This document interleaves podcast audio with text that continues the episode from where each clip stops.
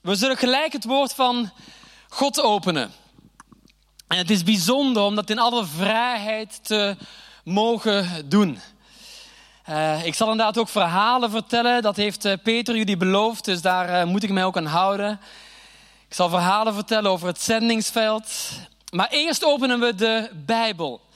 En we zullen gaan luisteren naar het woord van God. We gaan kijken gelijk naar iets wat Paulus heeft geschreven in zijn brief aan de Efeziërs, zijn brief aan de gelovigen, de kerk in Efeze.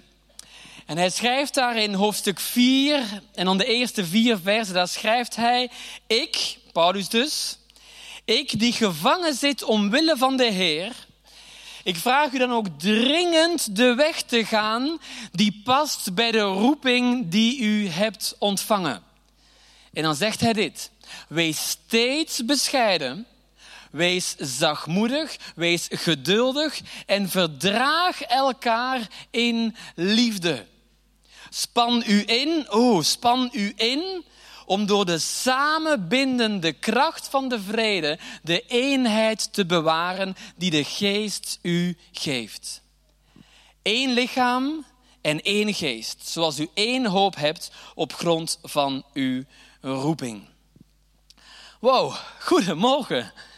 Zo, dat zijn nog even krachtige woorden van Paulus om mee te beginnen, is het niet?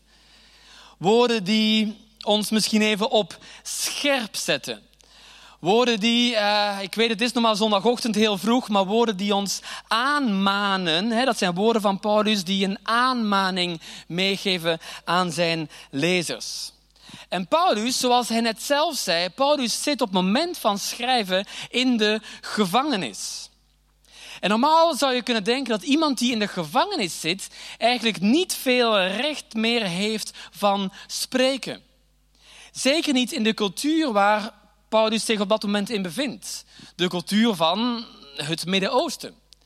Die cultuur daar en, en, en ook heel veel culturen in Azië zijn gebaseerd op wat wij noemen schaamte en eer. Alles daar heeft te maken met schaamte en eer. Waar wij in onze cultuur vaak focussen op wat goed is en wat fout is, wordt in die cultuur vaak gefocust op alles wat schaamte brengt en wat eer geeft. En eigenlijk zou je dus kunnen zeggen dat het heel interessant is dat Paulus hier nog recht van spreken heeft. Want hij zit in de gevangenis. Met andere woorden, in die cultuur, als je in de gevangenis zit, is er schaamte over je heen gekomen. Want dan heb je dus iets gedaan, of dan heb je iets misdaan, waardoor je dus in de gevangenis komt. Meestal is het zelfs zo dat die schaamte niet alleen over jou komt als persoon, maar met jou over jouw hele familie, soms zelfs over jouw hele gemeenschap, het dorp of de stad waaruit je komt. Maar bij Paulus is het dus heel anders. Bij Paulus zien we dat zijn recht van spreken eigenlijk niet wegvalt. En dat is heel interessant. Maar dat komt natuurlijk omdat Paulus in de gevangenis zit, juist omdat hij gehoorzaam is geweest aan die roeping die God hem heeft gegeven. Met andere woorden, Paulus zit wel in de gevangenis, maar dat geeft hem juist ontzettend veel recht van spreken. Want hij weet dus precies waar hij het over heeft. Ik uh, kwam gisteren terug uit het Midden-Oosten. Deze tijd, gisteren was ik nog uh, niet eens thuis. En ik zal het land niet noemen waar ik, uh, waar ik was omwille van veiligheids, veiligheidsredenen. Maar ik was op een plek in het Midden-Oosten waarin ik mocht lesgeven, waarin ik mocht praten met mensen die kwamen uit verschillende landen in de hele regio. Ik zal niet alle landen noemen, maar ik sprak mensen uit Syrië, ik sprak mensen uit Libanon. En die kwamen allemaal samen in een DTS, een discipelschap trainingsschool, ondergronds. Een undercover discipelschap trainingsschool van onze organisatie Jeugd met een opdracht. En wat een voorrecht was het dan om op te trekken met deze plaatselijke gelovigen. En om het woord van God te openen en onderwijs te geven over wie God is. En een aantal van jullie hebben meegebeden voor deze reis. Deze week heb ik ook met een aantal van jullie contact gehad hier in de gemeente. En dat is zo bijzonder, zo belangrijk. Dat wordt ook zo ontzettend gewaardeerd. Want gemeente, dat zijn wij samen. Of zoals uh, Peter het al zei vanochtend, en ik vind het heel interessant, want ook ik had voorbereid om deze woorden te noemen. Samen zijn wij inderdaad gefundeerd in genade. Samen als gemeente worden wij inderdaad gedreven door de liefde. Samen als gemeente zijn wij inderdaad geleid door de geest en zijn wij gericht op de grote opdracht. En dat zijn we dus met elkaar. En als ik in, de, in het Midden-Oosten ben, zoals afgelopen week, dan weet ik dus dat er bidders zijn hier in Loppersum die een reis als dat mogelijk maken dan weet ik dat er bidders zijn hier in de gemeente die bezig zijn om de geestelijke wereld te veranderen op die plekken waar ik mij bevind, duizenden kilometers hier vandaan. Dan weet ik dat er hier op deze plaats bidders zijn die bezig zijn om de openbaring van wie God is vrij te zetten in de levens van diegenen waar ik tegen mag spreken dan weet ik dat God bezig is door deze bidders heen om vrijheid te brengen. Vrijheid te brengen op plaatsen, in landen, in steden en in dorpen die op papier volledig gesloten zijn voor het evangelie. Is dat niet bijzonder? God is aan het werk. God is aan het werk door iedereen van ons heen. God is aan het werk in iedereen van ons. En gemeente, dat zijn we inderdaad samen. Ik ontmoette afgelopen week mensen die alles hadden opgegeven om Jezus te volgen. En als ik zeg alles, dan bedoel ik ook werkelijk alles. Ik ontmoette mensen die gevlucht zijn uit landen waar ze familie moesten achterlaten, waar ze vrienden moesten achterlaten, waar ze hun leven die ze hadden opgebouwd helemaal moesten achterlaten, alleen maar omdat ze geloven in de naam van Jezus. Weet u, vervolging is nog steeds zoiets heel reëels. Vervolging is op niet eens maar een aantal plekken. Nee, vervolging is op nog heel veel plekken in deze wereld nog steeds iets heel reëels. Vervolgd worden alleen maar omdat je aanbidt de God die hemel en aarde gemaakt heeft. Vervolging alleen maar omdat je simpelweg een Bijbel, het woord van God in je huis hebt.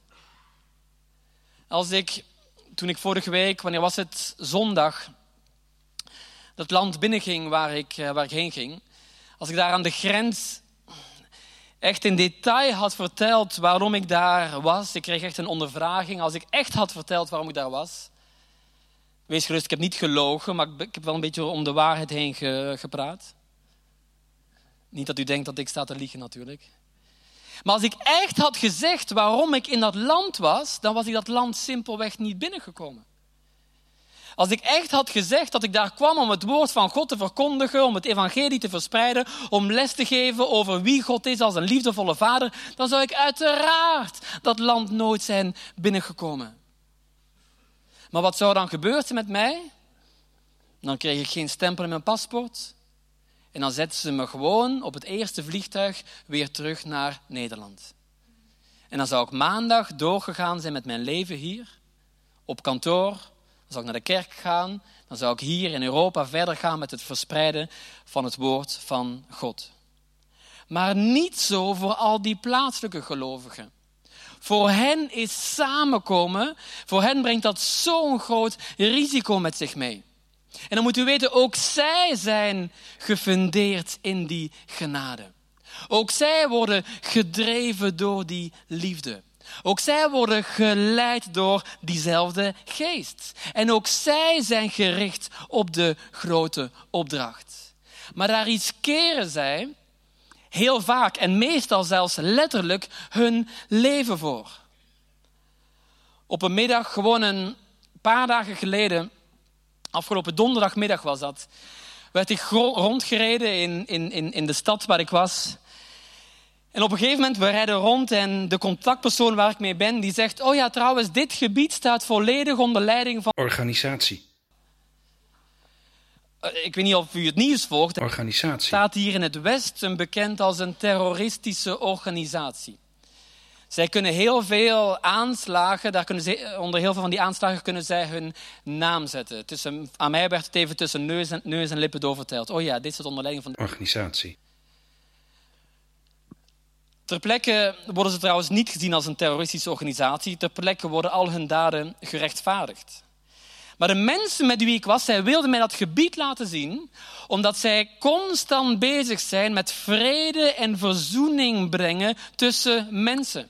Vrede en verzoening brengen tussen bevolkingsgroepen. Vrede en verzoening brengen tussen mensen die normaal niet met elkaar kunnen omgaan. Een van de kerndingen waar Jezus ook mee bezig was toen hij hier op aarde rondliep. Vrede en verzoening brengen. En dan sta ik zo'n hele week voor een groep gelovigen. En dan wordt er normaal natuurlijk van mij verwacht dat ik heel veel ga zeggen, heel veel les ga geven. Daar heb ik normaal trouwens niet echt problemen mee om heel veel te zeggen. Maar op het moment als dat kan ik alleen maar stil zijn. En dan denk ik eigenlijk, wat heb ik te vertellen aan jullie? Jullie riskeren jullie leven. Jullie zijn zo'n groot voorbeeld voor mij. En dan kan ik alleen maar dankbaar zijn dat de liefde van de Vader landen en volken, dat de liefde van de Vader naties en steden als die steden en naties binnendringt. Op een gegeven moment, afgelopen donderdagochtend, was ik bezig om les te geven over wie God is als een liefdevolle Vader. Een, een, enorm belangrijk thema, we hebben er net over gezongen. Zoals een, vader, zoals een kind die verlangt om naar zijn vader te zijn, of zoiets, zo verlangen wij naar hem, toch? En dan geef ik les over wie God is als vader, we noemen dat het vaderhart van God. En ik merkte dat God zo krachtig aan het werk was. Overal ter wereld eigenlijk waar ik over dit thema les geef, merk ik dat God altijd echt, echt dingen in beweging brengt. Maar afgelopen donderdag merkte ik iets. Ik, ik, ik was aan het lesgeven, ik was aan het praten, ik was verhalen over mijn eigen leven aan het delen. En ik merkte dat God iets aan het vrijzetten was, iets wat ik niet vaak eerder zo heb meegemaakt. Vaak is natuurlijk daarna een tijd van bediening en dan bidden we voor mensen. Maar nu begon het al terwijl ik aan het praten was. Terwijl ik aan het praten was, zie ik dat die hele groep ehm, overladen wordt door emoties. En nu moeten we weten, het delen van emoties in die plaatselijke cultuur is niet heel gebruikelijk. Wel in de grote groep als het gaat om anderen, maar niet als het gaat om dingen die in je eigen leven gebeuren. Echt het binnenste van jezelf laten zien, emoties de vrije loop laten, dat is niet iets wat daar heel gebruikelijk is. Maar terwijl ik dus les aan het geven was, kon ik echt merken dat God zijn vaderlijke liefde aan het uitstorten was op deze groep mensen. Na afloop kwam er een, een meisje, of ik moet zeggen een jonge vrouw, naar mij toe, begin twintig jaar. Iemand die dus haar hele leven in haar thuisland inderdaad had achtergelaten om Jezus te kunnen volgen. En zij zei, onderwijs als dit heb ik nog nooit gehoord. Ze zei, ik heb nog nooit gehoord dat God zijn ogen nooit heeft gesloten voor het leed waar ik doorheen ben gegaan. Ze zei, ik heb nog nooit gehoord dat God er altijd bij was in mijn meest moeilijke, mijn meest duistere, mijn meest zwarte periode in mijn leven. En ze vertelde me dat ze die ochtend de liefde en de, en de aanraking van de Vader meer en meer mocht begrijpen. God is genezing aan het brengen in deze wereld. Hij is genezing aan het brengen op plekken waar nog zoveel pijn is. En dan kan ik alleen maar denken aan dat prachtige vers uit Openbaring 7, vers 9. Dit is een visioen dat Johannes krijgt. En daar staat dit, daar staat, er zullen mensen zijn. Een onafzienbare menigte die niet te tellen is. Uit alle landen en uit alle volken, van elke stam en van elke taal. En luid zullen ze roepen. Ja, heel luid zullen ze roepen. De redding komt van onze God. Die zit op de troon en van het lam. Amen. Is dat niet een prachtige belofte? Dat er mensen zullen samenkomen van alle landen, van alle volkeren, van elke taal, van elke stam. Een geweldige belofte, maar oh, ook een enorme uitdaging. Een enorme uitdaging voor ons, de kerk, het lichaam van Christus wereldwijd. Want wij hebben die liefde van Christus al leren kennen. Daar hebben wij uitgebreid over gezongen vanochtend. Daarom komen wij bij elkaar. Wij kunnen bij elkaar komen in alle, in alle vrijheid om samen God te aanbidden. Om samen het woord van God te openen. En in deze zin noem ik al heel bewust het woord elkaar en het woord samen. Want ik zei het al, gemeente zijn, dat zijn wij inderdaad samen. En vanochtend staan deze woorden centraal. Samen sterker. Een woord waar God een heel tijdje geleden eigenlijk al over sprak toen ik ehm, tijd met hem doorbracht. En terwijl ik tijd met hem doorbracht, is echt een aantal weken geleden. Nee, ik breng heel vaak tijd met hem door. Maar het was heel bewust een aantal weken geleden dat ik aan het bidden was. Gewoon, ik had tijd met God. En deze woorden samen sterker kwamen heel sterk bij mij bidden. En gelijk wist ik, dat zijn de woorden die ik mag gaan, die ik mag gaan gebruiken als basis voor de verkondiging, voor de preek bij Waardevol Leven gemeente. Samen sterker. Samen sterker wij hier binnenin de gemeente, maar ook naar buiten toe en wereldwijd. En pas nadat ik dus een tijd geleden wist dat ik het hier vanochtend over zou hebben, kreeg ik de e-mail van de gemeente waarin er een verslag werd geschreven over die gemeenteavond die we hadden um, ergens begin juli, denk ik. Ik was zelf niet bij die avond aanwezig, maar ik las daarin dat er heel veel gesproken werd over deze zin. Gemeente zijn wij samen. Samen gemeente zijn. En dat klopt, want gemeente, dat zijn wij inderdaad met elkaar. Zo is het altijd bedoeld en zo zal het altijd zijn. Het is Jezus zelf, toen hij hier op aarde rondliep, die altijd mensen bij elkaar bracht. We zien dat in de evangeliën, we zien dat in het leven en in het onderwijs van Jezus. We zien dat in het boek Handelingen. We zien dat in alle brieven van het Nieuwe Testament. Keer op keer wordt er de nadruk gelegd op dat concept van samen. Maar dat is heel interessant, want van discipelschap, wat dus eigenlijk betekent gewoon het leren wat het is om een discipel, een volgeling van Jezus te zijn. Van discipelschap hebben wij in onze westerse wereld iets heel individueels gemaakt. Ik geef mijn leven aan Jezus. Ik heb mijn stille tijd. Um, ik volg de persoonlijke roeping die op mijn leven ligt. Maar ook deze. Ik ga naar de kerk, ik ga naar de bidstond, ik ga naar de levensgroep, ik ga naar de klusjesdagen, alleen maar als ik daar, zin in heb. Of alleen maar als ik daar, oh, behoefte aan heb. En begrijp me niet verkeerd. Hè? Hoor niet de dingen die ik niet zeg. Daar is uiteraard niets mis mee. Uiteraard is het heel goed en heel belangrijk om iedere dag persoonlijk die tijd met God door te brengen. Uiteraard is het heel goed om in de Bijbel te duiken, iedere dag weer opnieuw, in onze persoonlijke, wat we dan noemen, stille tijd. Het is ook uiteraard helemaal prima om naar je eigen behoeftes te kijken. Het is helemaal goed ook om te ontvangen. Maar weet u, meer en meer kom ik erachter dat discipelschap eigenlijk veel meer gaat over geven in plaats van over ontvangen. Ik zie bij DTS-studenten, dus studenten die een discipelschap trainingsschool volgen bij onze organisatie Jeugd met een opdracht, wereldwijd trouwens. Ik zie heel vaak dat studenten binnenkomen met deze volgende vraag. Wat zit hierin voor mij? En wat kan ik hieruit halen? En ik bedoel, ja, dat zijn natuurlijk wel hele logische vragen. Want heel vaak hebben ze ja, letterlijk duizenden euro's betaald om zo'n school te kunnen volgen.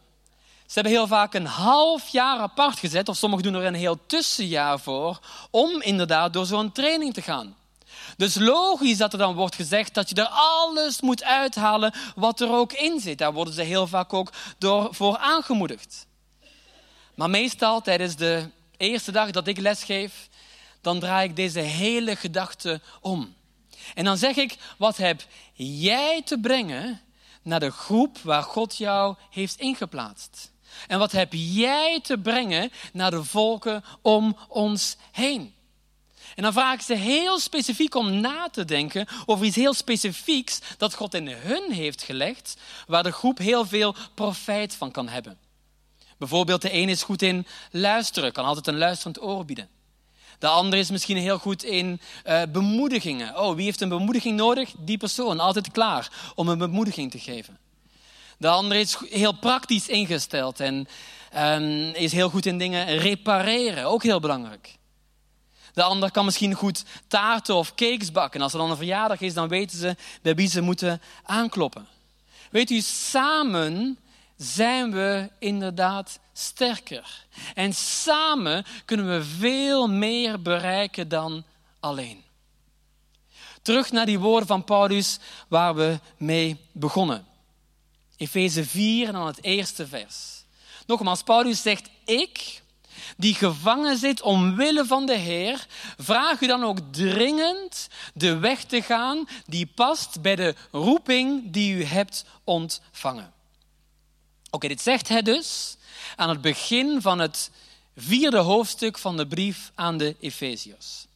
De eerste drie hoofdstukken, dus in de drie hoofdstukken voorafgaand aan het vers dat we net hebben gelezen, daar zien we, als u dat zou lezen, dat Paulus een enorm sterke basis legt. Hij legt daar nogmaals aan de gemeente in Efeze de kern van het evangelie uit. Hij praat daar over het leven dat God geeft. En ook heeft hij het over wat het werkelijk betekent om één te zijn met Christus. Hij legt ook uit wat het echt betekent om Christus toe te behoren en niet meer deze wereld. Hij legt daar dus uit wat die roeping is, waar hij in hoofdstuk 4, vers 1 naar verwijst. Want deze roeping, waar Paulus het over heeft, heeft helemaal niets te maken met wat wij vandaag de dag misschien zouden noemen persoonlijke roeping. Gods persoonlijke roeping, de roeping die op jouw leven ligt. Nee, Paulus heeft het hier, als hij over roeping praat, over de meest belangrijke roeping die op iedereen van onze levens ligt. Zelfs op de levens van iedereen in deze wereld, gelovigen en niet-gelovigen. Iedereen is namelijk geroepen om te stappen in die diepe persoonlijke relatie met Hem. Om God te leren kennen. Dus hij legt aan hen uit, jullie hebben Christus leren kennen. Jullie hebben gehoor gegeven aan die grootste roeping die op jullie leven ligt. En daarom wordt Paulus plots heel vermanend. Daarom spreekt hij deze krachtige, praktische, aansporende woorden uit.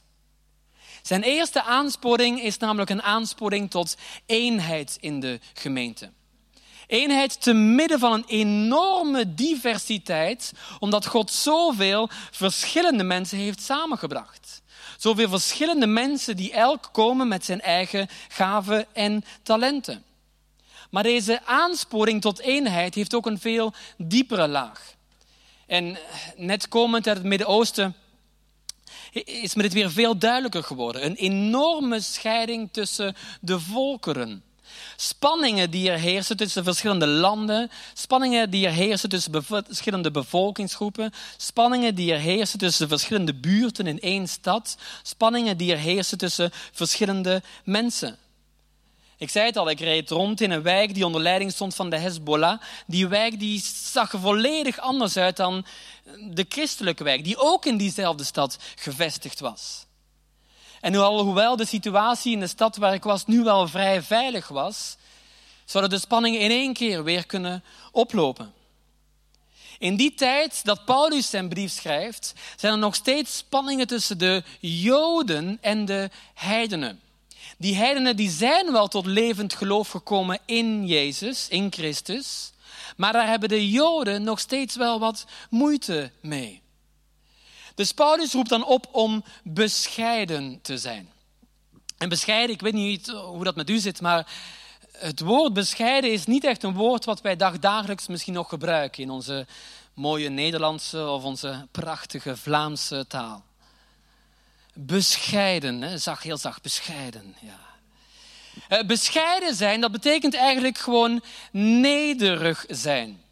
Of om het met andere bijbelse teksten te zeggen, bescheiden zijn betekent eigenlijk de ander hoger achten dan jezelf. Of de ander dus mm, belangrijker achten dan jezelf. Oeh, dat is wel moeilijk. De ander belangrijker achten dan onszelf. Wauw. Dat is nieuw. Nee, uiteraard is dat niet nieuw. Paulus die komt hier helemaal niet met een nieuw concept. Paulus heeft namelijk de levende Jezus ontmoet, toch? Dus Paulus kent heel goed het leven en het leer, dus de het onderwijs van Jezus. En Jezus, toen hij hier op aarde rondliep en de Vader vertegenwoordigde, hij liet aan ons als mensheid zien wat het is om je leven te leven hier op aarde. Hij was ons ultieme voorbeeld. En als Paulus dan praat over bescheiden zijn, of als hij dus praat over nederig zijn, dan haalt hij dus het leven en de leer, het onderwijs van Jezus aan. En het is Jezus zelf die ons zegt, de laatste zullen de eerste zijn. En de eerste zullen de laatste zijn. Ik bezoek heel vaak teams die uitgezonden zijn naar verschillende plekken in deze wereld. Dat zijn dus andere reizen dan bijvoorbeeld de reis die ik afgelopen week maakte, waarin ik vooral les geef. Soms bezoek ik dus ook teams die voor langere tijd in het buitenland zijn en dan is het mijn rol om ze te bemoedigen, om hun weer aan te vuren, om te kijken waar ik kan helpen. En tijdens veel van deze bezoeken wordt me dan gevraagd om te bidden voor eenheid. En ja, dat, dat vind ik een, een hele mooie vraag. En uiteraard ga ik daar volledig mee en ik bid absoluut voor, uh, voor eenheid. Ik zal al daar zeker gehoor aan geven. Maar meer nog daag ik iedereen uit om zelf te kiezen voor eenheid. En hoe doe ik dat? Hoe zeg ik dat ze kunnen kiezen voor eenheid? Door vooral niet te veel bezig te zijn met eenheid. En door vooral niet te veel te focussen op het te proberen te behalen van die eenheid. Weet u, zorgen voor eenheid en ervoor zorgen dat er eenheid onder elkaar is, dat kan, hoe gek het ook klinkt, ook juist voor meer afleiding zorgen. En dat kan juist, hoe gek het ook klinkt, ook juist voor meer verwijdering zorgen. Want hoe meer wij vaak focussen op het behalen van die eenheid, hoe meer we vaak aandacht geven aan de verschillen tussen ons. En daarmee geven we heel vaak aandacht aan zaken die ondergeschikt zijn. Zaken die niet zo belangrijk zijn. Zaken die eigenlijk naar de achtergrond zouden moeten verdwijnen.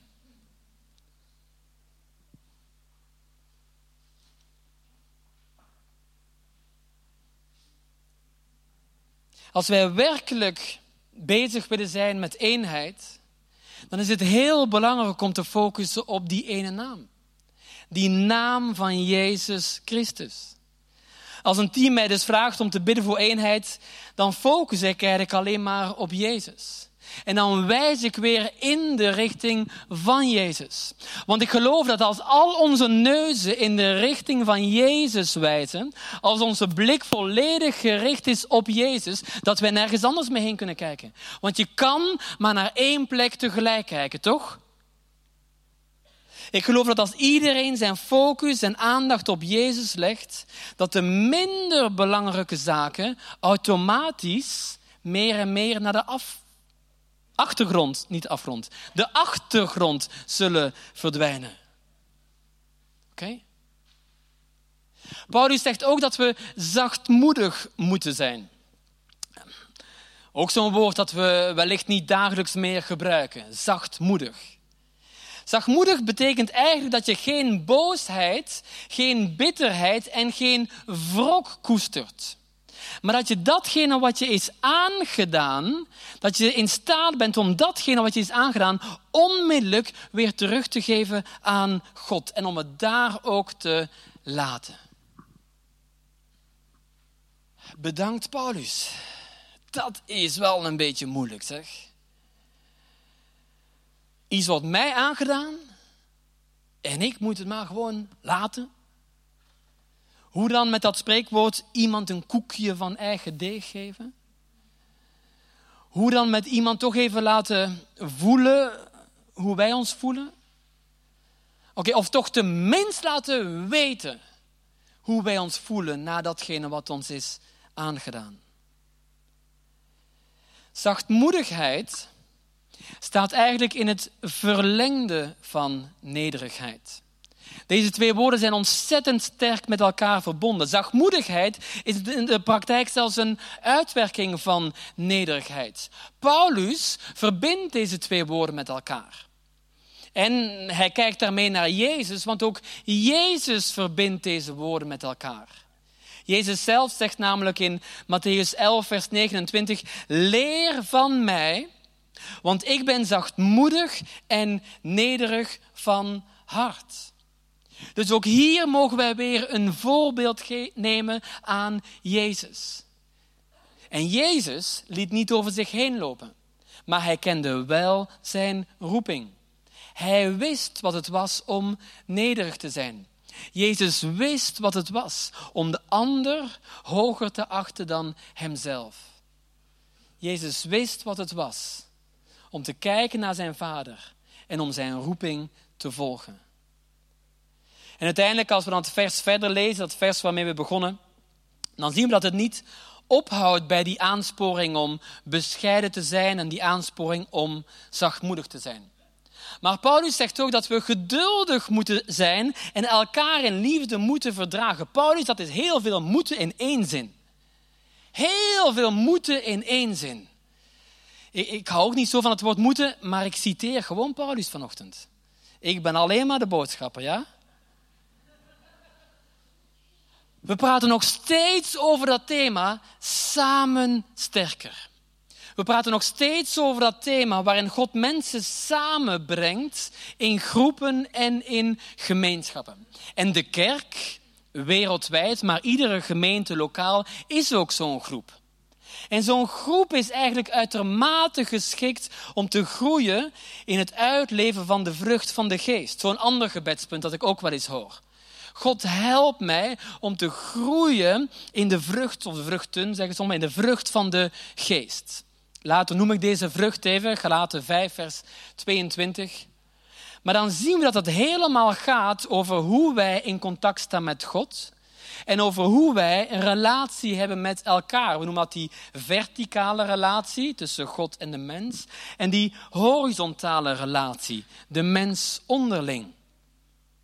En diezelfde woorden, zachtmoedigheid en geduld, waar we net naar hebben gekeken, die komen ook voor in Galaten 5, vers 22, als we het hebben over de vrucht van de geest. En de andere zijn liefde, u kent ze wellicht uit uw hoofd, velen van u tenminste toch. Liefde, vreugde, vrede, geduld, vriendelijkheid, goedheid, geloof, zachtmoedigheid en zelfbeheersing. Bedankt Wiebrand. Ik wist dat Wiebrand het zou weten. Zelfbeheersing. Dus hoe ontwikkelen wij als mens die vruchten van de geest in ons leven? Heel vaak doordat wij gewoon blootgesteld worden aan contact met anderen. En net precies zoals ijzer ijzer smeet en daar dan een mooier product uit voorkomt, zo groeien wij als mens ook door het smeden aan elkaar. Maar we mogen niet vergeten dat God de schenker is van deze gaven. God zelf is die ene bron. En daarom is het dat als een team mij vraagt om te bidden voor eenheid, ik opnieuw weer naar Jezus wijs.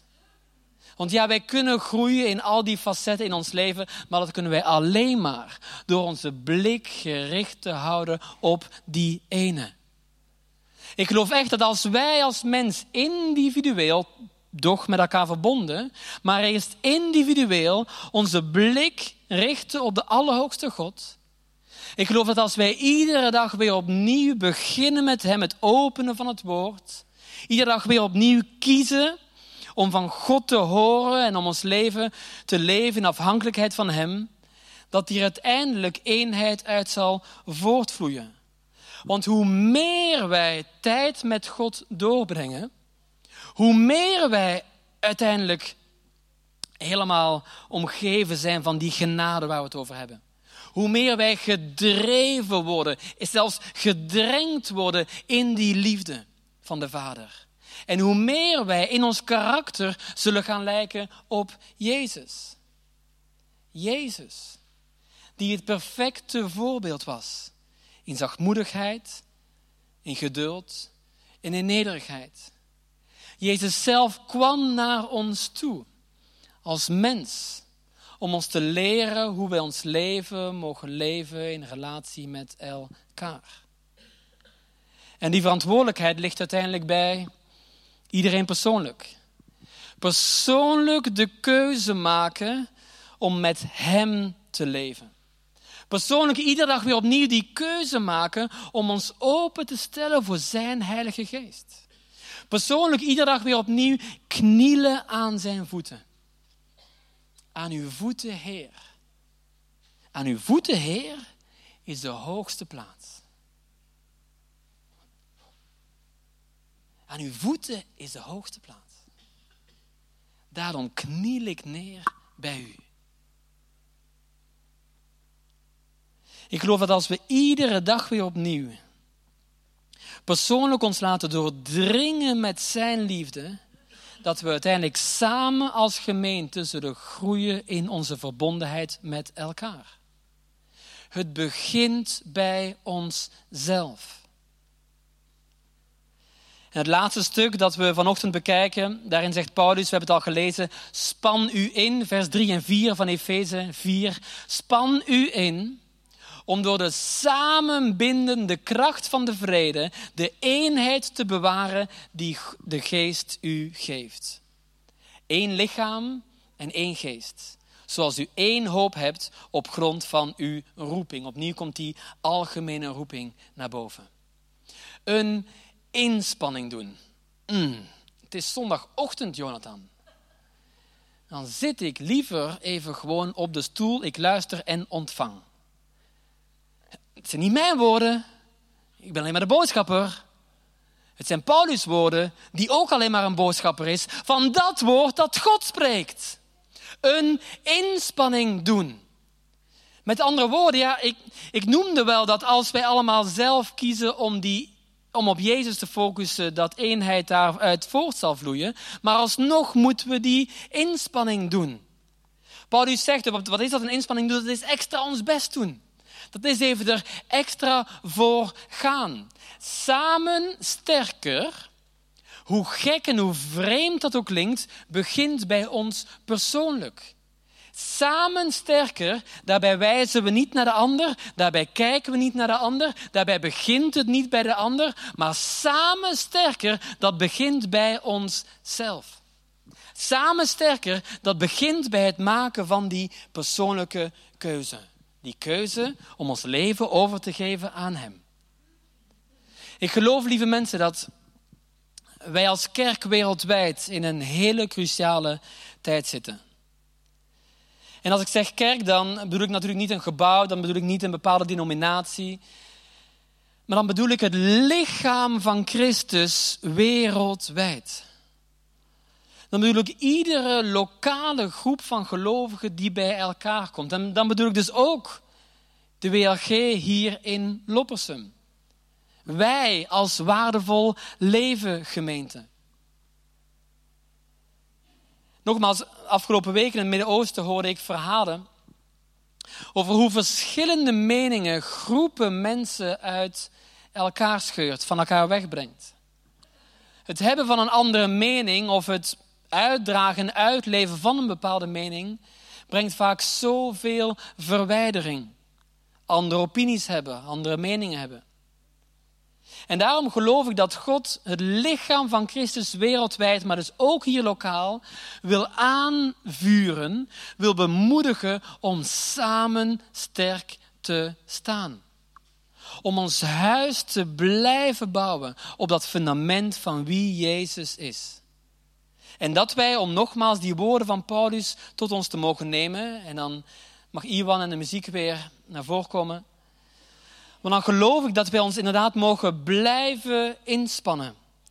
Om bescheiden, om zachtmoedig en om geduldig elkaar te verdragen in liefde. Want dan gaat het om die prachtige belofte dat er vanuit onze eenheid een enorme getuigenis de wereld over zal gaan.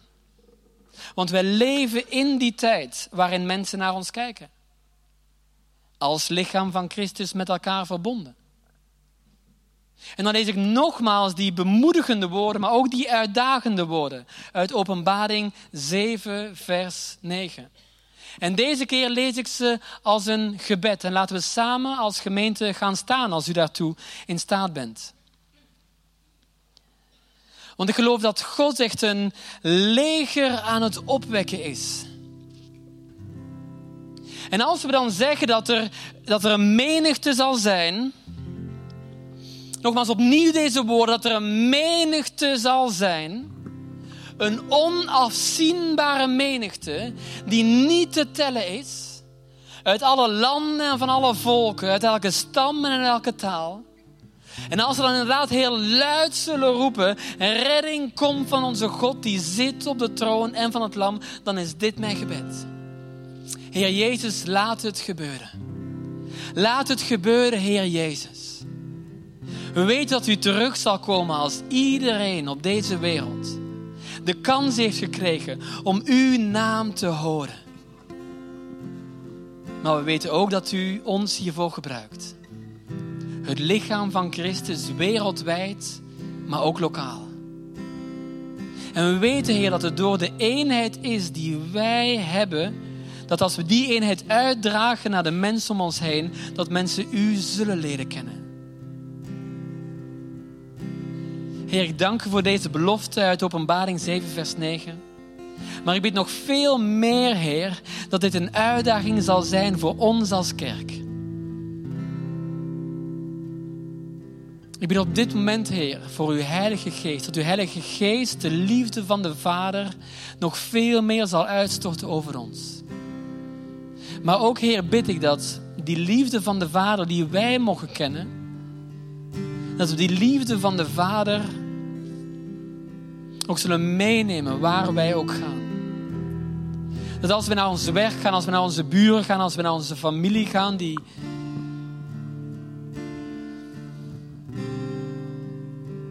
die u niet kennen.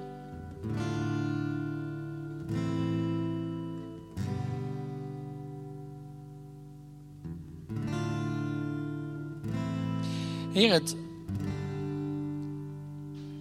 raakt uw hart zo, u heeft er zoveel verdriet van, dat mensen iedere dag nee zeggen tegen u.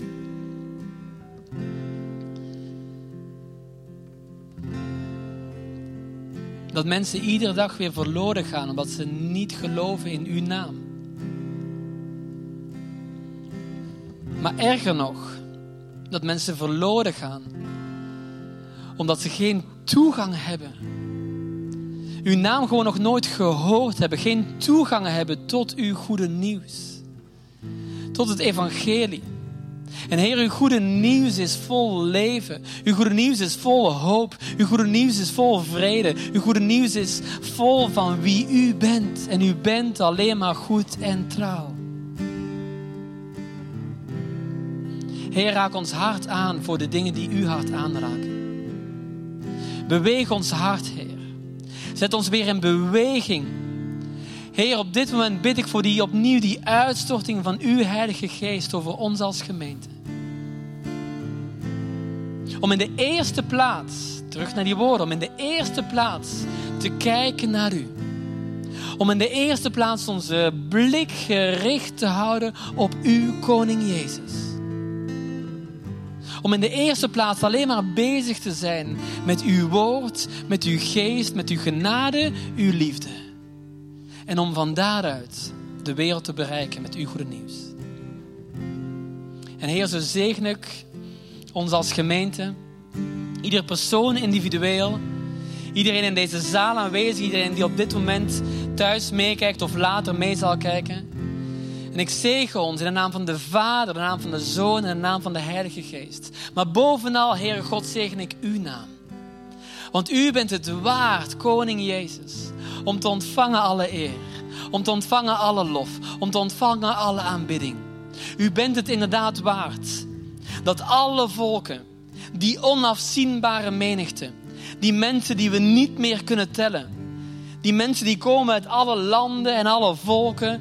Die mensen die komen uit alle stammen en vanuit elke taal. U bent het waard, Heer, dat zij luid zullen roepen dat de redding komt van U. Van U die zit op de troon en van het Lam.